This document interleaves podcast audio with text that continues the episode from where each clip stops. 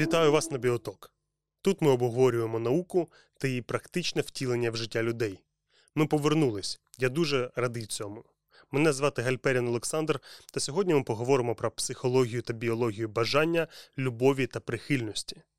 Механізми, які ми будемо обговорювати, майже напевно діяли тисячі років тому, сотні років тому, і без сумніву будуть діяти в нашому розумі, тілі та психіці протягом тисяч років у майбутньому. Сьогодні я хочу зосередитися на основних механізмах, які спонукають людей шукати інших людей, з якими можна спаруватися. Дослідимо те, що дає нам розуміння, з якими людьми можна мати дітей, а з якими не можна, з ким можна вступати в короткострокові чи довгострокові стосунки, та навіть розглянемо механізми невірності та зради. Я, звичайно, не збираюся заохочувати чи відмовляти вас від будь-якої з цих моделей поведінки. Я просто збираюся висвітлити перевірені наукові дані про всі ці аспекти бажання, любові та прив'язаності. Обговоримо те, як наші дитячі стилі прихильності впливають на наші дорослі стилі прихильності. Так, ви все правильно почули. Те, як ми прив'язувалися чи не прив'язувалися до основних опікунів у дитинстві, має багато спільного з тим, як ми прив'язуємося чи не прив'язуємося до романтичних партнерів у дорослому віці. Ті самі нейронні ланцюги, нейрони та їх зв'язки в мозку та й тілі, які лежать в основі прихильності між немовлям і опікуном, між малюком і батьками чи іншими опікунами, переформатовуються на романтичні стосунки між дорослими.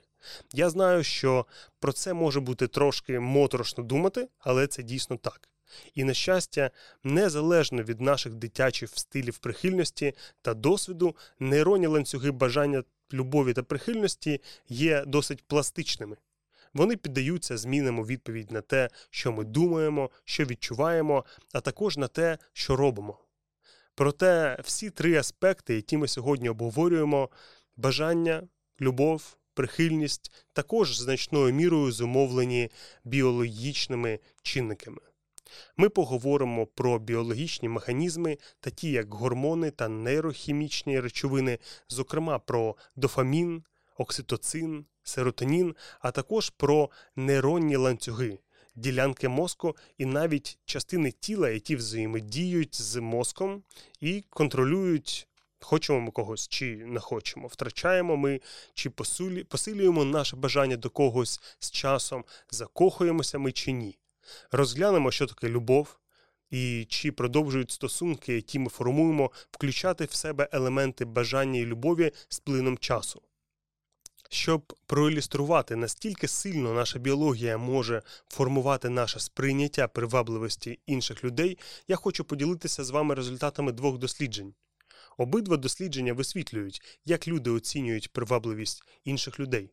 І в обох дослідженнях Основною змінною є те, що жінки перебувають на різних стадіях менструального циклу. У першому дослідженні чоловіки оцінювали привабливість жінок відповідно до їхнього запаху. Чекайте, чоловіки не нюхали жінок безпосередньо, вони нюхали одяг, який жінки носили. І це було протягом кількох днів на різних фазах менструального циклу. Виявилося, що чоловіки оцінюють запах жінок як найбільш привабливий у преовуляторну фазу свого циклу. Це не означає, що чоловіки не знаходять жінок привабливими на інших стадіях циклу. Це лише означає, що чоловіки знаходять запах жінки у преовуляторній фазі менструального циклу особливо привабливими. Було також проведено дослідження, де жінки на різних стадіях менструального циклу оцінювали запахи чоловіків, і було виявлено схожий, але дзеркально симетричний результат.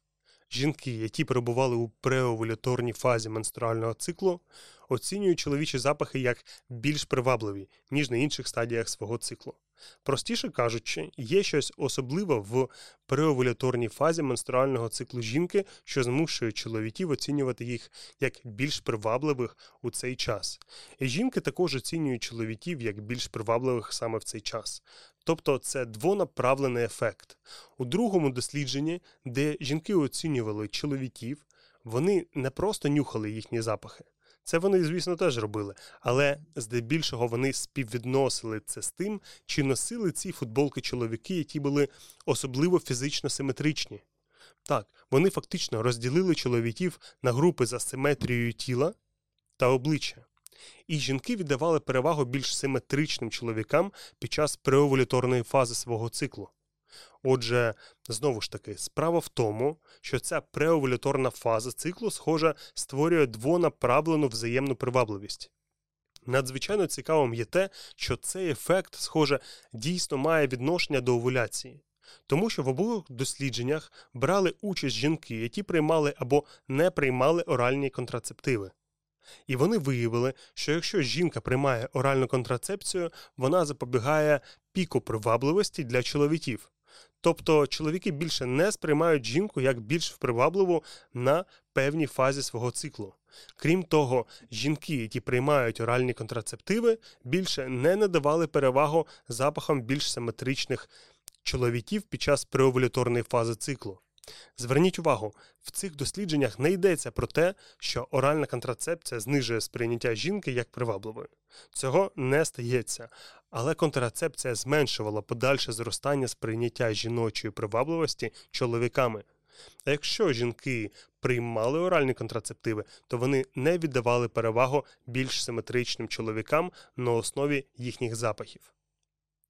Я розумію, що тут є багато змінних запахи, симетрія, менструальний цикл, оральні контрацептиви. Але основний висновок полягає в тому, що залежно від того, на якій стадії менструального циклу перебуває жінка, це впливає як на сприйняття її чоловіками як привабливої, так і на сприйняття чоловіків як привабливих.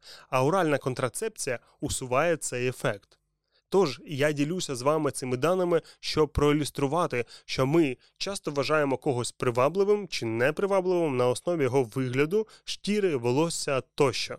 Але це також ілюструє, що його чи її запах є потужним сигналом для одних людей більше, ніж для інших. Професор Девід Бас з Техаського університету в Остіні, який є світилом в галузі еволюційної психології і десятиліттями вивчав вибір партнера і упередженість у виборі партнера, підкреслив, що запах для багатьох людей є фактором, що сприяє або перешкоджає укладанню романтичних союзів.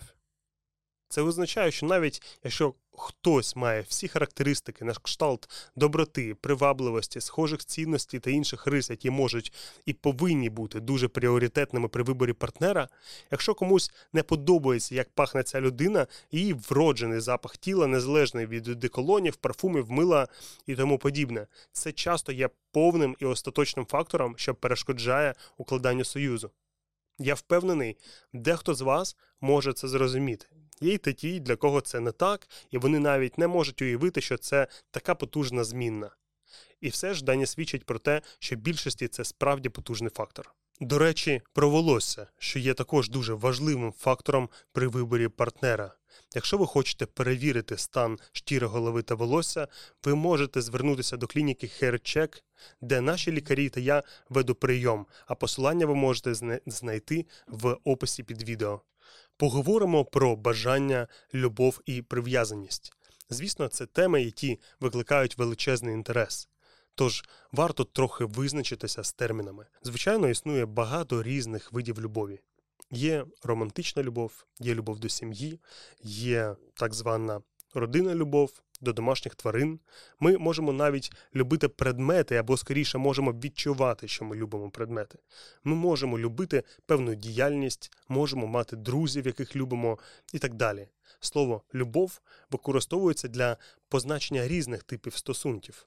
Сьогодні ми зосередимося на романтичному коханні та нейронних механізмах романтичного кохання. Одразу хочу зазначити, що більшість досліджень романтичного кохання були зосереджені на моногамному гетеросексуальному коханні. І це просто відображає загальну опередженість літератури за останні 50-100 років. Звичайно, це не виключає того, що подібні або відмінні механізми можуть бути задіяні в немоногамних чи гомосексуальних стосунках або в стосунках будь-якого типу чи варіації. Варто також визначити терміни щодо бажання. Це може означати хтивість або бажання довготривалого партнерства. Формальне вивчення любові, бажання і прив'язаності бере свій початок на початку 1900-х років. Одне з класичних досліджень на цю тему називається Любов і бажання. Воно було опубліковано у 1912 році і зосереджувалося на двох протилежних темах у романтиці. Одна з них це кохання, яке в тій роботі дійсно містило в собі сенс прихильності і залежності між людьми, а на іншому кінці спектру бажання або сексуальний потяг до іншої людини. І романтика мала увібрати обидві ці речі любов і бажання.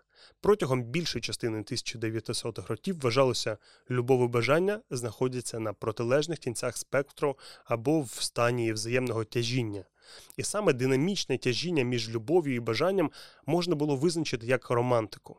Це вплинуло на зміст того, що є в психологічній літературі зараз. Сьогодні ми розглянемо деякі нейробіологічні дослідження та дослідження ендокринної, тобто гормональної системи, які фактично підтримують цю загальну модель. І я порекомендую вам книгу, яка, на мою думку, є дуже корисною. Вона висвітлює те, як стосунки можуть формуватися і тривати протягом довгих періодів часу, зберігаючи як бажання, так і взаємозалежність. Я також розповім про деякі дослідження, які дійсно зосереджені на тому, чому одні стосунки є успішними, а інші зазнають невдачі, і як це пов'язано з тим, чи є достатня кількість прихильності і бажання у них. Тож сьогодні ми також поговоримо про науку, і ви також отримуєте деякі практичні інструменти. Ці інструменти мають бути корисними для вас незалежно від того, перебуваєте ви в стосунках чи не перебуваєте, шукаєте їх чи ні. І я хотів би почати з історії. Багато професорів кажуть, докторські дослідження тривають довше, ніж більшість шлюбів, і вони мають рацію. Близько половини, а то й більшість шлюбів тривають менше восьми років. Більшість докторів філософії отримують ступінь протягом 4-9 років. Звісно, це не зовсім наукова статистика, та це не відлякало власне мене від стосунків, але проілюструвало те, що є щось у нашому механізмі прихильності, що може бути дуже переконливим. Я можу уявити собі, що більшість людей вступають у шлюб, припускаючи, що й вони залишаться в цьому шлюбі навіки. Я не думаю, що більшість людей вступають в шлюби з думкою, що вони розлучаться в найближчим часом. Але якщо 50% шлюбних зобов'язань закінчуються розлученням, то повинні існувати механізми, з допомогою яких наші прихильності, пристрасті можуть розірватися. І сьогодні ми поговоримо про формування та розрив прив'язаності, про те, що може запобігти йому, а також про те, що може призвести до повторної прив'язаності. Існують біологічні механізми бажання, любові, прив'язаності, тож це абсолютно зрозуміло. Зараз існує велика кількість літератури, присвяченої моделям на тваринах. Я маю на увазі польові та лабораторні дослідження на приматах різних видів, таких як макаки або бонобо. Люди досліджували подібні речі, вірити чи ні, на качках, лабораторних мишах, різних видах птахів і так далі. Якщо ви подивитеся на цю літературу, зможете знайти біологічні приклади у тваринному світі практично для будь-якої поведінки, яку можна легко зіставити з людською поведінкою. Наприклад, є такий вид тварин, як степова полівка. В одній частині Сполучених Штатів цей вид полівки він моногамний. Вони спаровуються та виховують дитинчат лише з однією полівкою протягом усього життя. А в іншому регіоні Сполучених Штатів той самий вид тварин, степова полівка, спаровується з багатьма особинами. Вони не моногамні, і головна відмінність, принаймні настільки нам відомо, між полівками в одній та в іншій місцевості це рівень молекули під назвою вазопресин в мозку і тілі, Вазопресин також присутній в організмі людини. Він виконує численні біологічні функції. Наприклад, він відповідає за контроль кількості сечі, яку ви виділяєте, кількості води, яку ви утримуєте, а також за сексуальний потяг і пошук партнера. Рівень вазопресину у полівок значно, значною мірою визначає, чи буде ця полівка моногамною, чи вона буде немоногамною. Чому я ставлю це питання? Література про полівок досить гарно і багато обговорюється в популярній пресі. Багато статей інтерпретацій того, як вазопресин може бути залучений до подібних або відмінних механізмів у людей. Якщо ми просто відкинемось назад і подивимось на гігантську масу досліджень на тваринах, яку поведінку при спарюванні та виборі партнера вони використовують, то знайдемо приклади чого завгодно. Можна знайти приклади полігамії, зради, приклади найрізноманітніших форм поведінки, які у вашій уяві можна зіставити з людською поведінкою. Але дуже важко зробити стрибок від тваринних моделей до людей. На щастя, за останні приблизно 20 років було проведено величезну роботу з вивчення вибору партнера, людських бажань, любові та прихильності. Тож сьогодні ми зосередимося на цих дослідженнях і там, де це доречно, зіставимо їхні результати з результатами досліджень на тваринах, щоб побачити, чи існують якісь універсальні істини або універсальні принципи роботи нейронних ланцюгів і біологічних механізмів. Але за великим рахунком, сьогодні ми зосередимося на дослідженнях на людях. Тому, якщо я не скажу інакше, дані, на які я посилаюся сьогодні, повністю отримані на людях. Отже, давайте поговоримо про прихильність і стилі прихильності чи прив'язаності. Це дасть нам можливість відповісти на деякі важливі питання, наприклад, який ваш стиль прихильності у стосунках. Одне з найбільш вагомих відкриттів у галузі психології це поняття стилів прихильності. Воно було відкрито завдяки чудовій серії досліджень, проведених Мері Ейнсворт у 1980-х роках. Вона в них розробила лабораторні умови, що отримали назву завдання з дивною ситуацією. Зараз завдання з дивною ситуацією вивчаються знову і знову в різних культурах, в різних місцях по всьому світу. То що ж це за дивна ситуація? Завдання дивна ситуація передбачає, що один з батьків, як правило, мати чи інша особа, яка доглядає за дитиною, приводить свою дитину в лабораторію. Там є кімната з незнайомцем. Людина опікун заходить разом із дитиною до кімнати, де також є іграшки, і, як правило, опікун та незнайомець розмовляють. Очевидно, що незнайомець є частиною експерименту, а не просто випадковою людиною з вулиці. Дитині дозволяється пересуватися вільно по кімнаті, вона може спостерігати за тим, як мати взаємодії з іншою людиною. Дитина також може гратися з іграшками, але в якийсь момент мати йде. А потім якийсь визначений експериментатором момент мати повертається до кімнати. І у цих дослідженнях вимірюється як реакція дитини на те, що мати йде, так і реакція на те, що мати повертається. Часто це дві або три різні фази, коли приводить дитину, потім йде та повертається. Існують також дослідження, в яких вивчається поведінка дитини з незнайомцем. Отже, існує багато варіацій, але основні висновки полягають у тому, що діти раннього віку поділяються на чотири різні категорії за стилом прихильності. Ці стилі можуть передбачати багато особливостей стилів прихильності, підлітків, молодих людей і навіть дорослих, але вже не в дивних ситуаціях, які щойно ми описали, а в романтичних стосунках.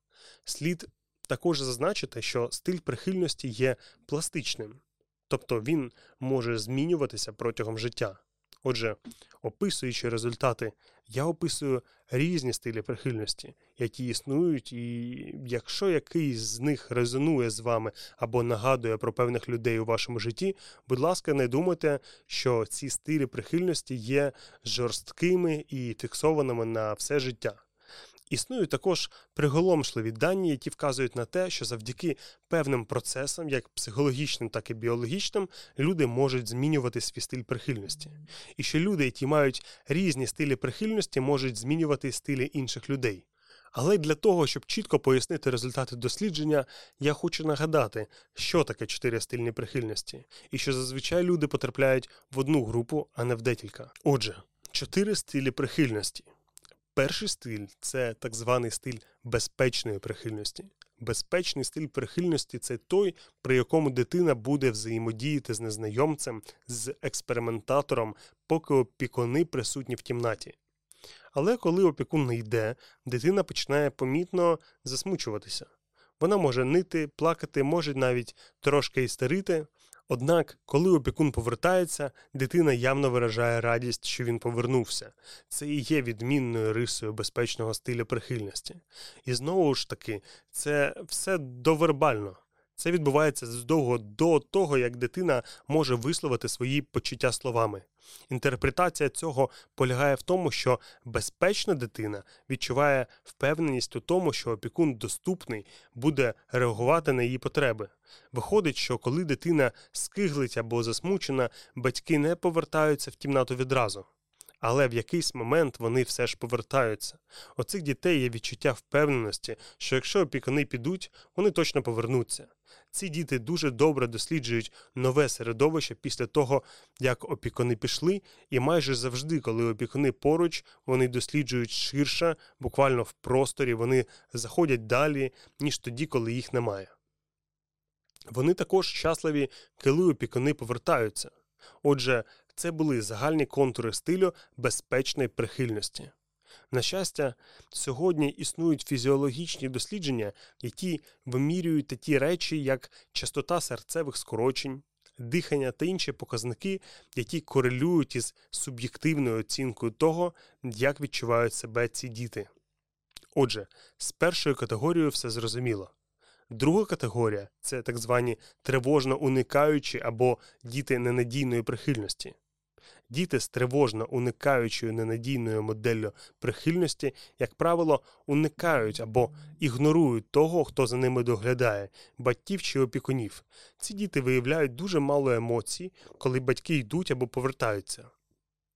Саме тому їх називають уникаючими або тривожно уникаючими. Вони не відчувають щастя чи радості від того, що опікуни повернулися.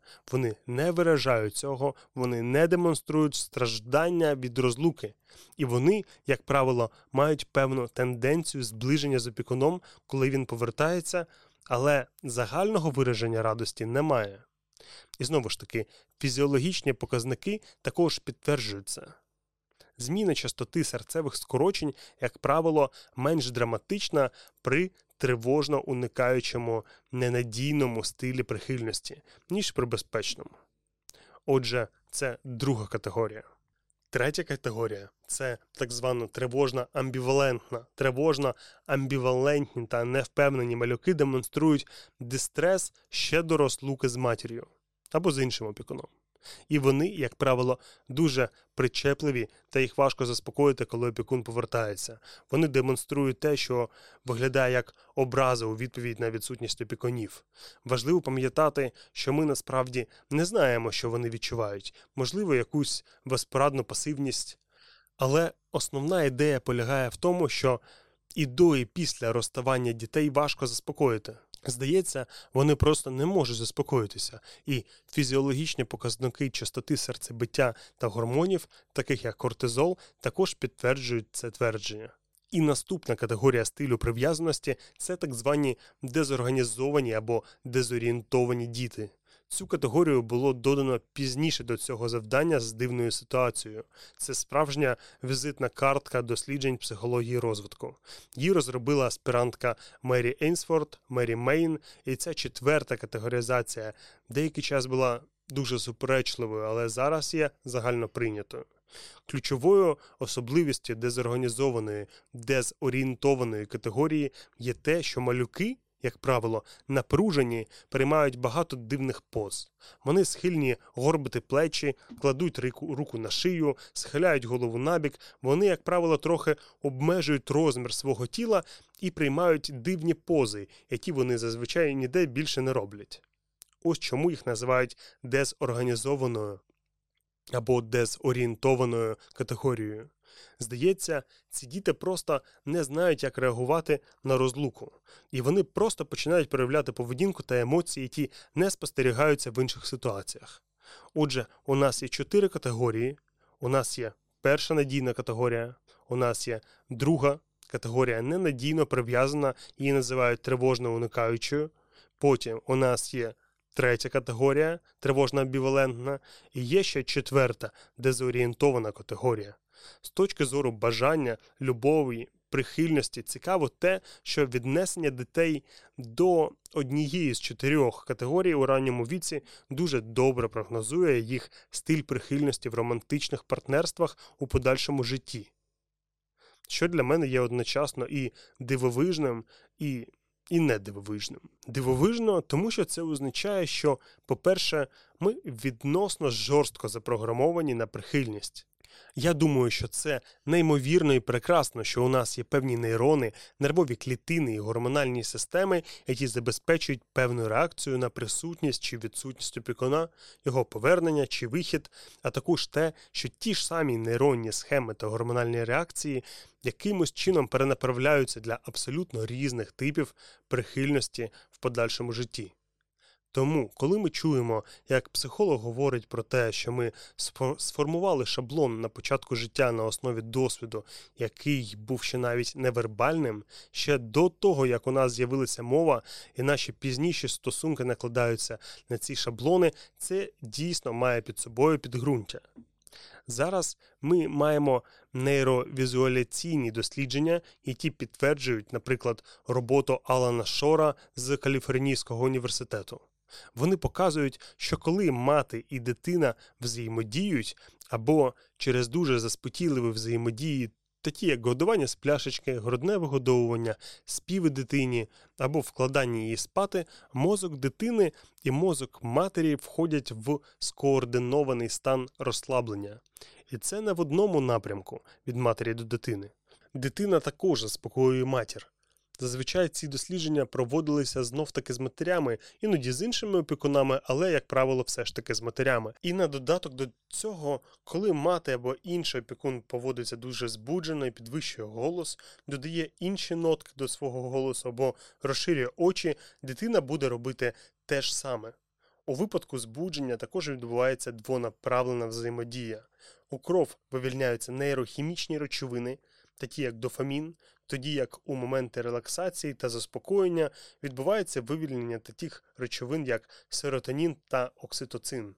Отже, нейронні системи прихильності та нейронні системи того, що ми називаємо вегетативним збудженням, для того, щоб бути уважним і спокійним, не діють у вакуумі.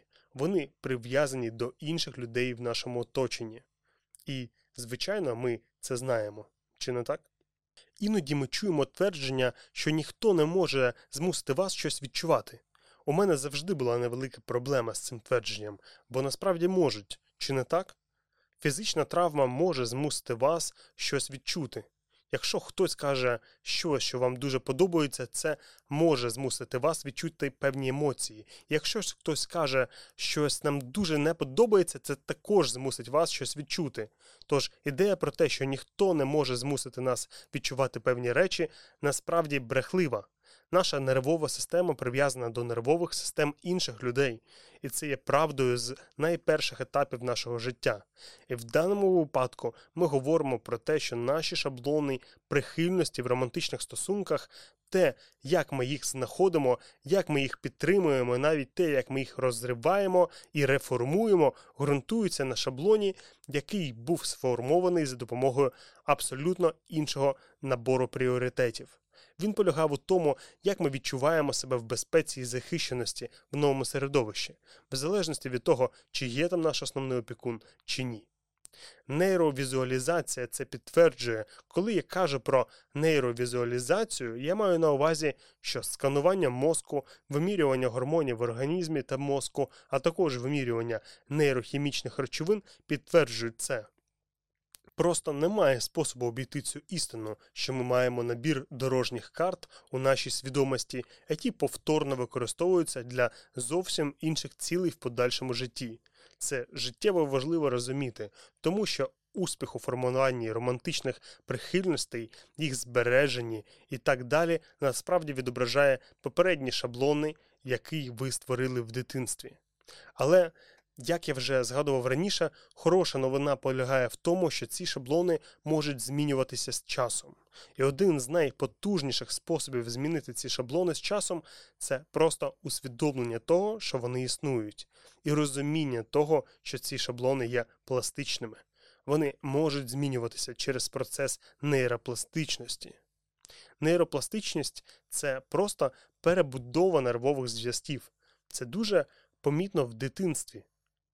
Але також і в дорослому віці це є. Тож, якщо ви належите до першої, другої, третьої або четвертої категорії, або знаєте когось, хто належить до цих категорій, саме знання можуть бути дуже корисним. Ви можете запитати, що мені робити з цими знаннями. На щастя, і психологи, і біологи почали використовувати ці знання для створення кращих, найдійніших зв'язків в романтичних стосунках між дорослими людьми. Є книга, яка справді зачіпає цю тему. Я думаю, що це перша книга, яка дійсно розглядає це питання.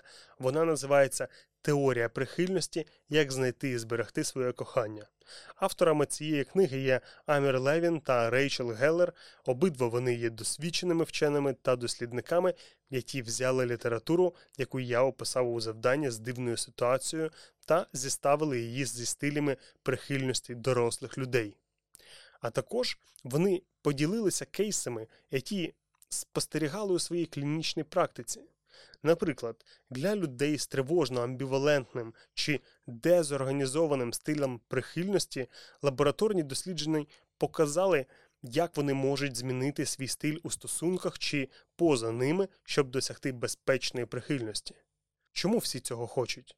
Надійна прихильність дозволяє людям бути у стосунках та зберігати стабільну вегетативну рівновагу, здатність залишатися спокійними з ясною головою. Безпечний стиль прихильності це той, який веде до найбільш стабільних і передбачуваних довгострокових стосунків. Інакше кажучи, немовлята, малюки, підлітки, юнаки та молоді з безпечним стилем прихильності мають більше шансів знайти і побудувати довготривалі стосунки, ніж люди з інших категорій. Але люди з інших категорій можуть вчитися і з часом переходити до безпечного, безпечного стилю прихильності. Я думаю, що книга, яку я назвав, хоч і звучить як поп-психологія, але насправді дійсно ґрунтується на научній психологічній літературі. І там також є цікаві біологічні дані. Ще один момент щодо стилів прихильності. Дехто з вас може бути знайомий з обставинами, за яких люди, які мають надійну прихильність, тому що вони виросли в середовищі, де вона культивувалася, або тому, що вони її розвинули самостійно, можуть також мігрувати з категорії надійно прив'язаних в ненадійно прив'язаних на будь-якому етапі життя. Це відбувається тому, що перебувають з людиною, яка має інший, можливо, менш пристосований тип прихильності. Це означає, що якщо у вас або ви розвиваєте безпечний стиль прихильності, життєво важливо захищати його.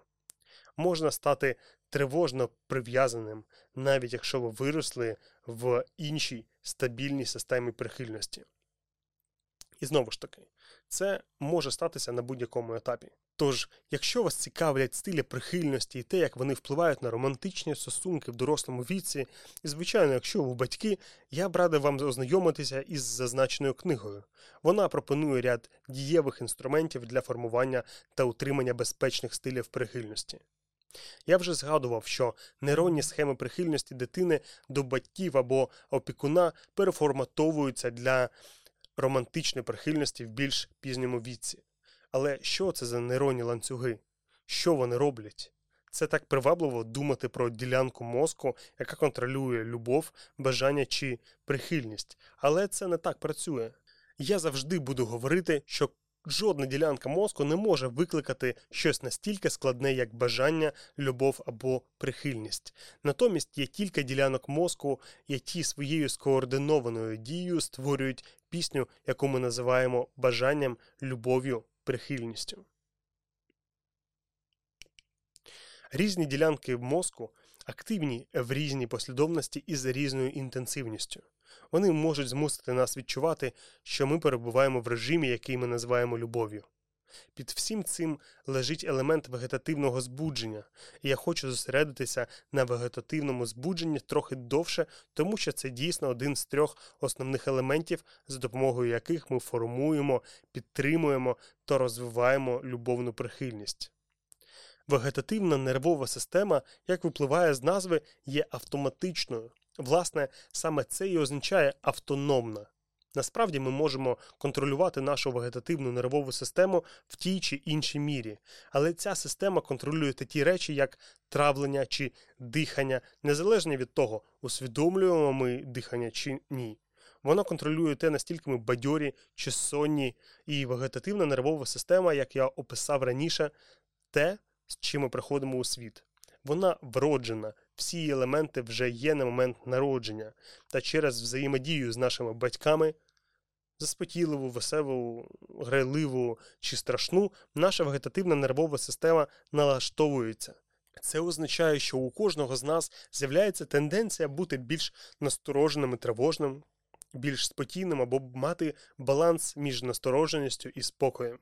Звичайно, це змінюється протягом кожного дня і залежить від рівня втоми. Якщо уявити собі вегетативну нервову систему, то вона схожа на гойдалку. Ми гойдаємося туди-сюди між дуже пильними та дуже спокійними станами. Ми також можемо перебувати посередині й бути в рівній мірі спокійним та пильним. У цієї вегетативної гойдалки є шарнір, і цей шарнір визначає, настільки наша гойдалка туга чи вільна, настільки легко вона може нахилятися туди-сюди. Наш вегетативний тонус це те, настільки туго затягнута ця петля. Існують біологічні механізми, які пояснюють це, але поки я хочу побути з метафорою гойдалки. Взаємодія між дитиною та опікуном на початку життя переносить дитину та опікуна з одного кінця гойдалки на інший. Наприклад, від дуже пильного бадьорого стану під час гри до того, коли нас годують і заспокоюють, поки ми не ляжемо спати. І, звичайно, у кожного з нас є своя гойдалка, і у батьків, і у дитини, які є свої гойдалки, які взаємодіють. Що я маю на увазі? Є якісні дослідження, що розглядають фізіологію та реакцію матерів та дітей під час бомбардувань в часи Другої світової війни. В ході цих досліджень було виявлено, що якщо матері зізнавали сильного стресу під час бомбардування міста, то фізіологія дітей також мала тенденцію до стреса і продовжувала перебувати в стані стресу ще довго після того, як цей стресовий епізод закінчився.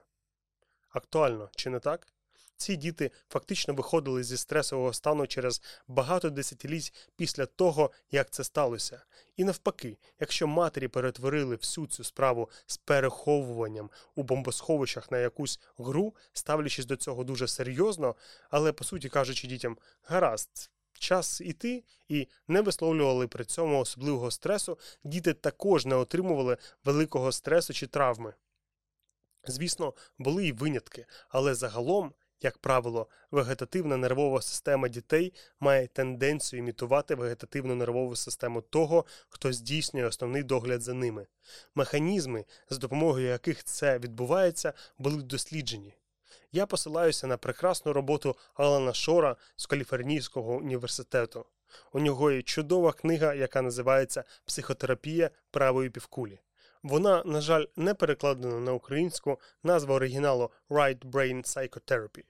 Це трохи технічна інформація, але якщо ви зацікавлені в дослідженнях у цій книзі детально описано, як все від догляду за дітьми, ігрової поведінки, поведінки в дивних ситуаціях, про які ми говорили раніше, до поведінки дітей, яких залишають у дитячому садку, яслах, знаннями тощо налаштовує автономну нервову систему на те, щоб вони були більш настороженими. І дійсно, всі види взаємодії між опікуном та дитиною налаштовують вегетативну нервову систему так, що в результаті дитина отримує вегетативну нервову систему, яка або схильна до настороженості і тривожності, або є гнучкою, або дуже спокійною, яку важко зрушити з мертвої точки. Знову ж таки, саме щільність цієї петлі лежить в основі стилів прихильності, про які ми говорили раніше. Багато інструментів і технік, які нам рекомендуються, пов'язані з тим, як свідомо переналаштувати вегетативну нервову систему в дорослому віці. Я не буду вдаватися до конкретних інструментів, але зазначу про фізіологічне зітхання. Цей інструмент складається з двох вдихів через ніс, на першому якомога глибше, на другому трошки більше повітря, а потім довгий видих через рот. Це спосіб налаштувати свою вегетативну гойдалку. Це, як правило, робить нас більш спокійними. Це активує парасимпатичний відділ вегетативної нервової системи. А такі речі, як крижані ванни, холодний душ, занурення в холод, навмисна гіпервентиляція допомагають свідомо підвищити активність симпатичного відділу вегетативної нервової системи, щоб зробити себе більш пильними й бадьорими. Навіщо це робити? Ви можете використати подібні вправи як форму самовільного щеплення від стресу, що дає можливість переносити більш високі рівні адреналіну. Все спрацює, якщо зробити такі вправи регулярною керованою практикою. Багато хто з нас через шаблони нашого дитинства мають вегетативну нервову систему, яка нахилена в той чи інший бік більше, ніж нам би хотілося, або має занадто вільний чи тугий шарнір. Через це ми застрягаємо в режимі тривоги або нестачі енергії. На більш глибокому рівні вегетативна нервова система це система, яка керує тим, як ми реагуємо на присутність чи відсутність романтичного партнера. Я не обов'язково маю на увазі повний розрив стосунків, хоча може і це. Ми всі знаємо людей, які після закінчення стосунків, яких вони дуже хотіли, почуваються абсолютно розбитими я виявив, що існує велика кількість літератури, яка свідчить про те, що почуття, які людина відчуває після розриву стосунків, у багатьох випадках дуже схожі на клінічну депресію. Але й люди, які сприймають розрив стосунків як тимчасову подію, яка, на їхню думку, не матиме великого значення та не змінить їхнє уявлення про себе. Чому так? Ми маємо різні рівні вегетативної функції. І залежно від того, де знаходиться наша гойдалка, деякі з нас стають вкрай розгубленими і не можуть зібрати себе, а хтось не може набратися сили та почати діяти. Сама прихильність пов'язана з тим, в якому стані знаходиться наша вегетативна нервова система. Тож, якби я пропонував набір інструментів для роботи з темами бажання, любові та прихильності, я б сказав, що перш за все ви можете подумати про те, чи належите ви до безпечного, небезпечного та іншого стилю прихильності. По-друге, я думаю, що для всіх нас, а особливо для людей, які перебувають у стосунках або шукають стосунків життєво важливо мати хоча б якесь уявлення про те, в якому стані наразі ваша вегетативна нервова система. Коли ми розлучаємося на довгі періоди часу, чи можемо ми заспокоїти себе, чи можемо самозаспокоюватися? Чи ми дуже залежимо від присутності іншої людини? Зараз я хочу підкреслити, що в цьому немає нічого поганого. Насправді все гаразд тим, щоб відчувати себе чудово в присутності когось іншого. Це насправді є ознакою сильної та якісної прихильності. Сьогодні ми часто чуємо термін співзалежний. Я вважаю, що цей термін був вперше введений пією мелоді. І він дійсно займає важливу роль у світі травми, її зцілення та так званого травматичного бондингу термін співзалежність може бути неправильно витлумачений, як наче будь-яка залежність від іншого не є хорошою. Взаємозалежність, здорова взаємозалежність це добре. Вона є ознакою здорових дитячо-батьківських стосунків, стосунків між братами та сестрами та романтичних стосунків. Але ключовим елементом здорової взаємозалежності є те, що наша вегетативна нервова система регулюється під впливом присутності іншої людини, але також і те, що ми можемо регулювати власну вегетативну нервову систему навіть за відсутності цієї людини. Якщо людина йде тимчасово або назавжди, ми все одно можемо регулювати власну вегетативну нервову систему, яка від стану стресу до стану спокою, так і від стану виснаження до стану більшої бадьорості.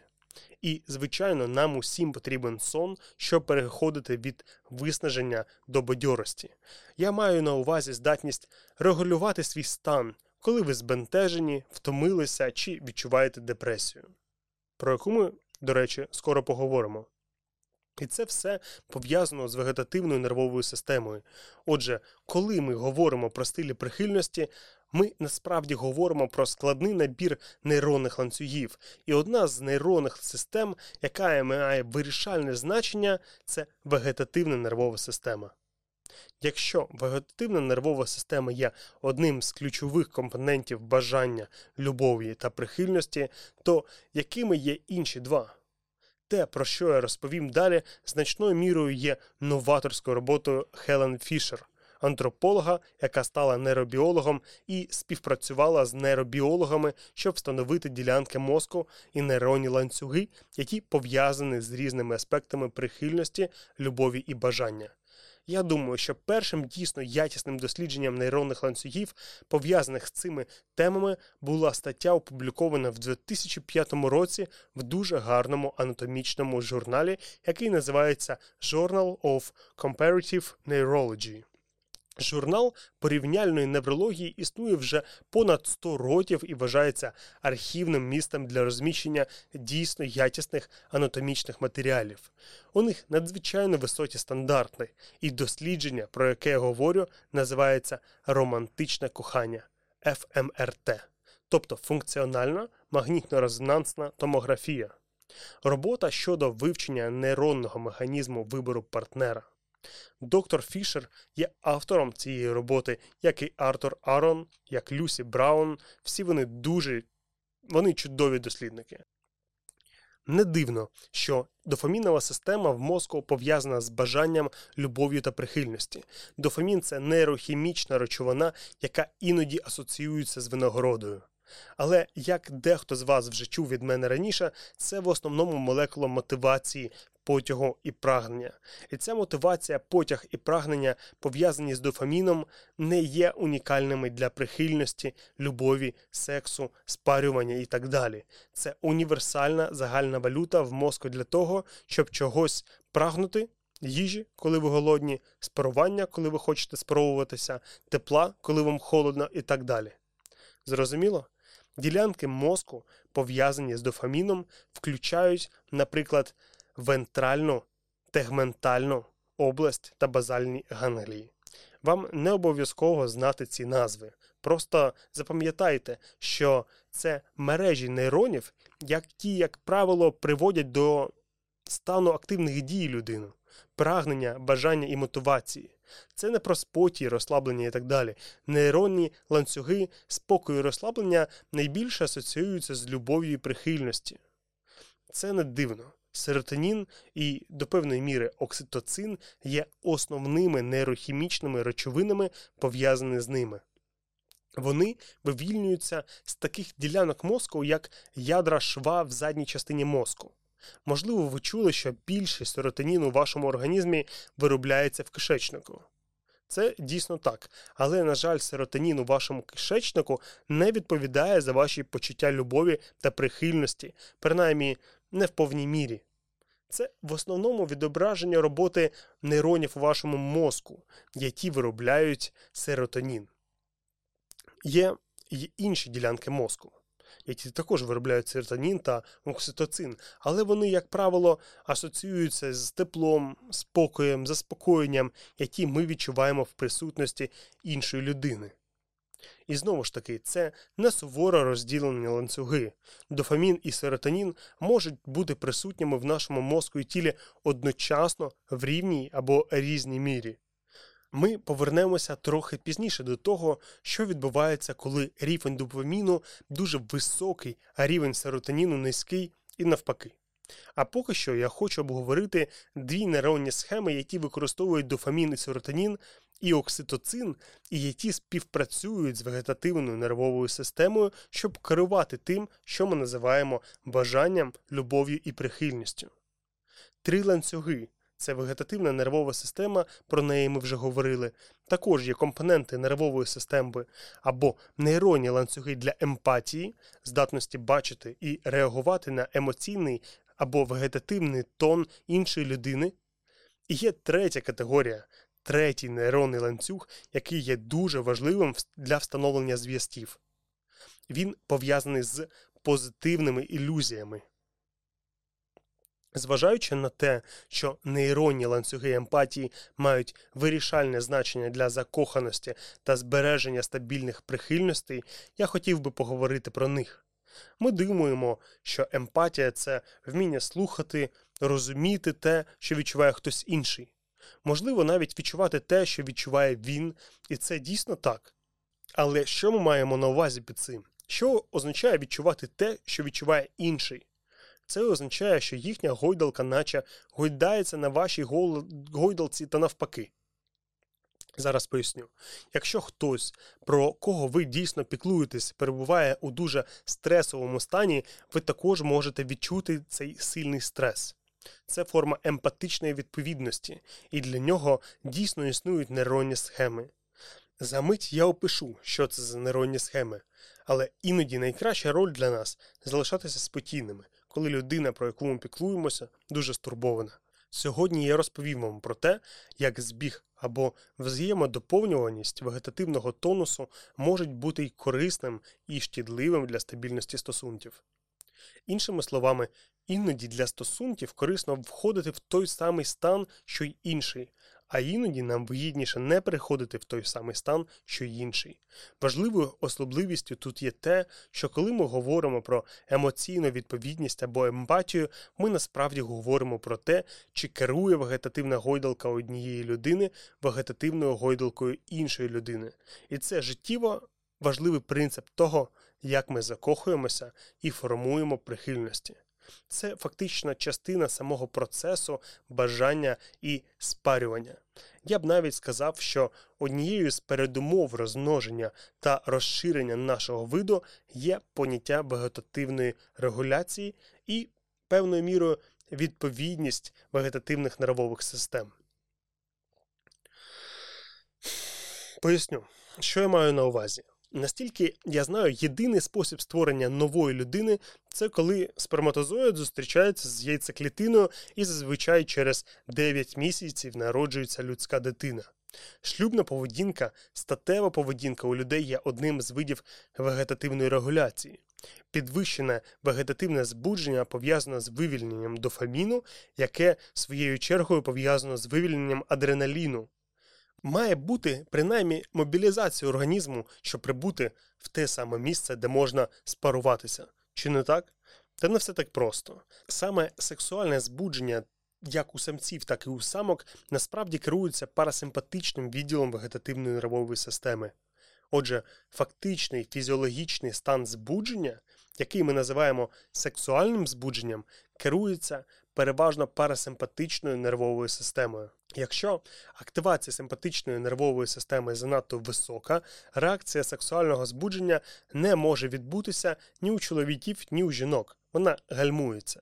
Однак організм і еякуляція, які необхідні для того, щоб сперматозоїд зустрівся з яйцеклітиною, викликаються симпатичною нервовою системою.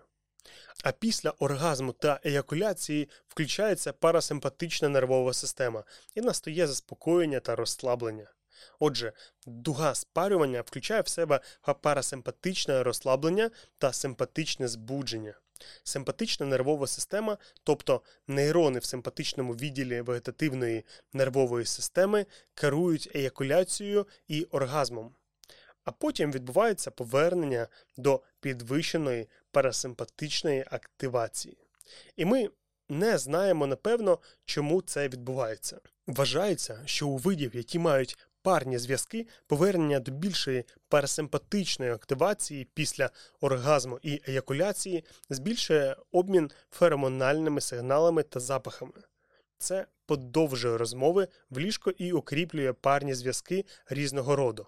Отже, ці гойдалки, що ходять туди-сюди, насправді вбудовані в процес, за допомогою якого весь наш вид розмножується. Тож, у певному сенсі, кожна людина повинна керувати цим процесом, якщо вона хоче, щоб її потомство збереглося. Звичайно, сьогодні існують такі технології, як екстракорпоральне запліднення, внутрішньоматкова інсемінація та є безліч способів, які дозволили людям обійти фізичний процес спарювання. Але за великим рахунком, саме так це і відбувається, і безумовно, саме так це робилося історично сотні тисяч років. Цей процес також відбувається у всіх видів савців, які спаровуються. В університеті Рокфеллера є чоловік на ім'я Дональд Фаф. Він провів чудові дослідження, визначивши нейронну схему так звану реакцію лордозу. На відміну від людей, шлюбна поведінка тварин досить стереотипна з точки зору позиції, які вони займають. А реакція лордозу це ю-подібна форма або вигинання задніх кінцівок, як правило, у гризунів, але також і в інших тварин. Самці майже завжди прикріплюються ззаду за винятком деяких видів приматів. І ця реакція лордозу відбувається лише під час певних фаз естрального циклу. Естральний цикл є аналогом менструального циклу, але він триває не 28 днів, а 4 або трошки менше днів, залежно від виду тварини. Реакція лордозу сильно регулюється запахами, контактом і контролюється естрогеном та тестостероном. Потім відбувається чоловіча частина спарювання у тварин, підсаджування, проштовхування та еякуляція. Були проведені нейровізуалізаційні дослідження процеса, який я описав кілька хвилин тому. Люди у сканерах мозку проходили через цю дугу збудження симпатичну активацію під час та після оргазму чи еякуляції, і зони мозку, пов'язані з цими процесами, вже нанесені на карту. Ділянки спинного мозку, які контролюють ерекцію, вагінальне змащення, еякуляцію та оргазм, також були визначені на карті. І все це досліджувалося як з точки зору фундаментальної науки, щоб зрозуміти, як наш вид має сексуальну взаємодію і розмножується, так і з точки зору, наприклад, спроб відновити сексуальну функцію після травми спинного мозку, що є серйозною проблемою для багатьох людей, залежно від того, де вони отримали травму. Тож це життєво важливі біологічні та клінічні дані. Нейронних ланцюгів, що відповідають за емпатію, знову ж таки, багато, але в основному є дві структури, про які ви повинні знати. Префронтальна кора, яка відповідає за те, як ми сприймаємо речі навколо нас і приймаємо рішення на основі цього сприйняття, і ділянка мозку, яка називається острівцева кора. Острівцева кора дуже цікава ділянка мозку, яка дозволяє нам перехоплювати, повертати увагу на те, що відбувається всередині нашого тіла. Шлюбний танець чи власне спарювання і сексуальна поведінка, поцілунки чи щось інше це скоординована діяльність двох тіл. Ну, як правило, двох. Я розумію, що іноді це більше, іноді це тільки одне, але зазвичай це два тіла. Цей скоординований танець це танець, в якому вегетативна нервова система одного індивіда координується з вегетативною нервовою системою іншого індивіда. А острівцева кора, по суті, розділяє увагу між тим, як ми відчуваємо себе, як відчуває себе наше тіло, про що ми думаємо і тілесними відчуттями іншого. І це можна передати, очевидно, за допомогою слів, звуків, дотиків, а також за допомогою низки більш тонких сигналів, таких як розмір зіниць. Це працює, звичайно, у випадках, коли ми впізнаємо людину і знаємо її вегетативні реакції за різних умов.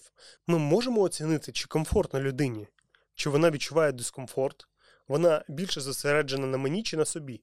Це скоординований мовчазний танець, який, якщо ми подивимося на нього з нейробіологічної точки зору, дійсно залежить від вегетативної нервової системи.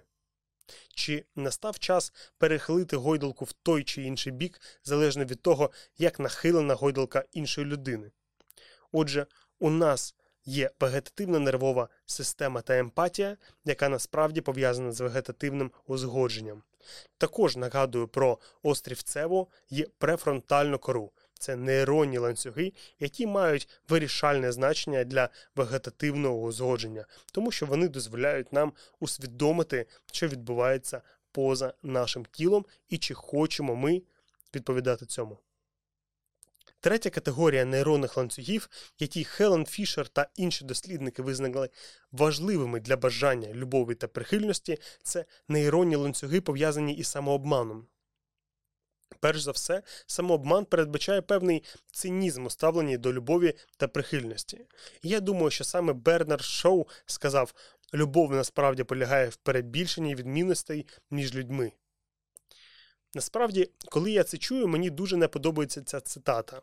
Я не маю жодних претензій до Джорджа Бернарда, але вона наводить на думку, що в любові та прихильності ми схильні надавати так багато значення іншому, що забуваємо, що багато процесів, які відбуваються в нашому мозку та тілі, насправді можуть бути викликані багатьма іншими людьми також.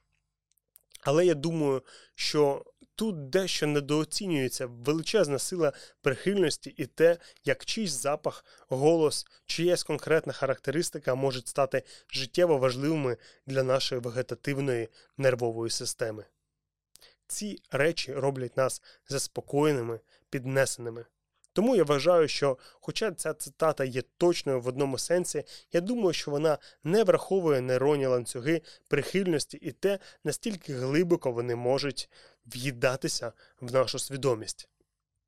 На кожну цинічну цитату про те, що ці нейронні ланцюги є загальними і можуть бути активовані, будь-ким я думаю, ви знайдете достатню кількість протилежних цитат про те, що ці нейронні ланцюги можуть бути активовані лише цією особливою людиною. То що з самообманом? Робота Хелен Фішер та інших дійсно вказала на той факт, що бажання кохання і прихильність це три окремі фази того, що ми називаємо романтичними стосунками.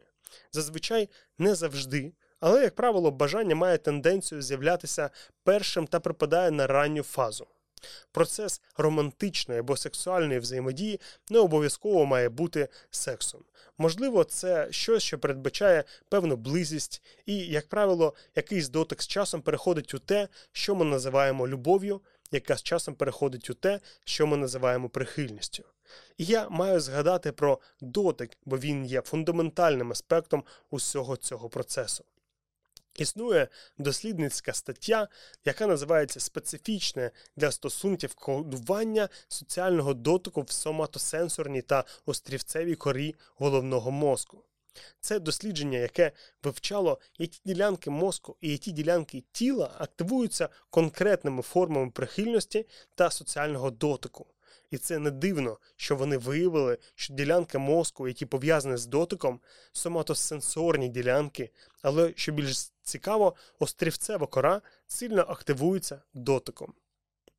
Тож, не дивно, що дотик і контакт зі шкірою активує ділянки мозку, пов'язані з соматосенсорними дотиковими відчуттями, а також острівцеву кору, яка знову ж таки є ділянкою мозку, яка пов'язує внутрішні відчуття тіла з подіями ззовні. Дослідники виявили активацію цілої низки ділянок мозку, мигдалоподібного тіла, орбітофронтальної кори і так далі. Це не так важливо, як розуміння того, що острівцева кора є місцем, в якому ми починаємо усвідомлювати наш досвід внутрішнього ландшафту, поєднувати його зі сприйняттям зовнішнього ландшафту та потім надавати цьому значення або інтерпретацію.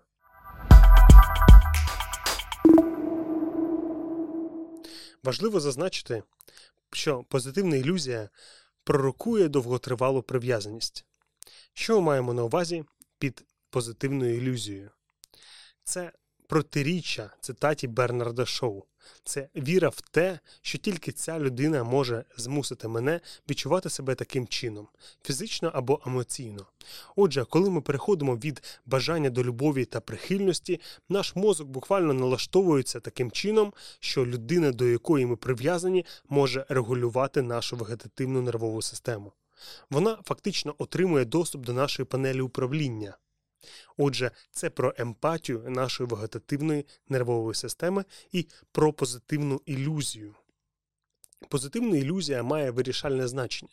Якщо ви подивитеся на стабільність стосунків з плином часу, те, що інтенсивно вивчалося переважно психологами, а тепер і нейробіологами, то побачите, що існують деякі ключові особливості взаємодії між людьми, які передбачають, що стосунки триватимуть довго. Їх багато, але в основному вони підпадають під цю категорію позитивних ілюзій. Також кілька речей, які передбачають, що стосунки з часом розпадуться. Це значною мірою наукова робота подружжя Готманів, які працюють разом в університеті Вашингтон. Подружжя Готманів тривалий час керувало лабораторією на факультеті психології. Вони багато говорили про різні аспекти стосунків, які передбачають або збереження стосунків, або їх розрив. Вони розробили метод, за допомогою якого можуть дивитися на відео взаємодії між парами із дуже високим ступенем достовірності і передбачати, чи залишаться ці пари разом, чи розлучаться. Згодом вони визначили те, що вони називають чотирма вершниками стосунків. Це речі, які, по суті, майже завжди передбачають, що пара розлучиться. Я думаю, що на сьогоднішній день Готман може передбачити розлучення з точністю до 94%, що, якщо замислитися, є досить вражаючим показником. Що ж це за речі? Це чотири типи поведінки, які називають чотирма вершниками апокаліпсису у стосунках. Перший критика, другий оборонна позиція, третій ігнорування та ухилення від відповіді, четвертий презирство. Причому презирство є найпотужнішим провісником розриву, стосунків. Критика, звісно, не означає, що у стабільних стосунках немає місця для критики. Звісно, є. Справа в тому, як часто і настільки інтенсивно ця критика озвучується. Захист, оборонна позиція це нездатність почути іншого або прийняти його позицію. Тож брак емпатії, на мою думку, є одним зі способів інтерпретації захисної поведінки. Ігнорування, яке насправді теж є формою відсутності емпатії, це вимкнення нейронної схеми, яка так важлива для бажання любові та прихильності. Ігнорування, по суті, означає, що емоційна реакція або прохання іншого повністю відсікається. Я не думаю, що це можна пояснити за допомогою томографії мозку, але гадаю, ми можемо уявити, що це означає відв'язування вашої реакції від стану іншого та від того, з чим він має справу. Та потім презирство, яке насправді називають сірчаною кислотою стосунків. Я цього не казав, але Готман і його колеги це сказали. Це дуже потужний передвісник розлучень і розривів у майбутньому. Презирство це за визначенням відчуття, що людина або річ не варті уваги, нікчемні або заслуговують на презирство. І, очевидно, вони можуть ідентифікувати це за відео, де пари обговорюють і взаємодіють за дуже витонченими Е, закочуваннями очей, виразом гніву в однієї людини, коли партнер насправді виражає ентузіазм або захоплення чимось і таке інше. Отже, презирство, нехтування чимось, що має бути враховане. Це суперечить усім трьом нейронним схемам, про які ми говорили раніше. Це безумовно антипод емпатії та що завгодно, але тільки не позитивна ілюзія. І тоді це абсолютна інверсія вегетативної гойдалки, про яку я говорив раніше. Це відокремлення вашої гойдалки від їхньої гойдалки. Наприклад, вони дуже натхнені чимось, а ви не в захваті від цього. Це справжня інверсія їхньої гойдалки, де вони збуджені, а ви розслаблені. Вони внизу, а ви вгорі. Розумієте? Отже, це по суті інверсія всіх нейронних ланцюгів, які Хелен Фішер та інші дослідники визначили як критичні для бажання любові та прихильності. І тому не дивно, що це так сильно пророкує розставання, а у випадку з подружніми парами розлучення. І для тих з вас, хто цікавився роботою Готманів і подібними роботами, вони написали кілька популярних книг, які досить легко знайти. Вони також розробили кілька досить цікавих онлайн-ресурсів у своїй лабораторії любові. Вони також багато писали про те, що змушує людей знаходити підходящих їм партнерів і підтримувати ці партнерські стосунки протягом тривалого часу. Я хочу повернутися до роботи Хелен Фішер. Вона зробила кілька дуже цікавих заяв і дуже цікавих спостережень, які, принаймні, на мою думку, дуже добре накладаються на знання про нейронні схеми як у людей, так і у приматів та інших видів. Вона провела. Кілька дуже гарних досліджень, які включають дані мільйонів або навіть десятків мільйонів людей на сайтах знайомств. Я збираюся поділитися ними з вами за мить. Але перед цим я хочу перефразувати доктора Фішер, яка сказала, що порядок, який ми описуємо, бажання, потім любов, потім прихильність, часто може бути сплутаним для людей. Можливо, ви знаєте когось, хто плутає бажання з прихильністю або любов з прихильністю, але існує певна послідовність залучення нейронних ланцюгів, яка починається з пошуку когось, з ким можна спаруватися. Фішер помістила нас у контекст більш сучасних знайомств, де залежно від культури люди можуть досліджувати кількох, а може й багато-багато людей, перш ніж оселитися з кимось, принаймні на деякий час.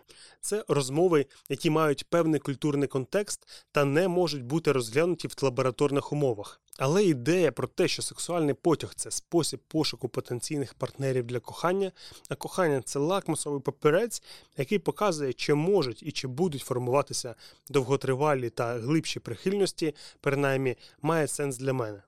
Пізніше в цьому епізоді ми поговоримо про поняття сексуального потягу та бажання. Я розповім про деякі інструменти, які мають дуже переконливі дані та підтверджують, що люди можуть робити або вживати для підвищення лібідо як чоловіки, так і жінки. Зараз є досить хороші дані про це. А поки що я хочу поговорити про роботу, яку провела доктор Фішер, класифікуючи людей на знову ж таки чотири групи.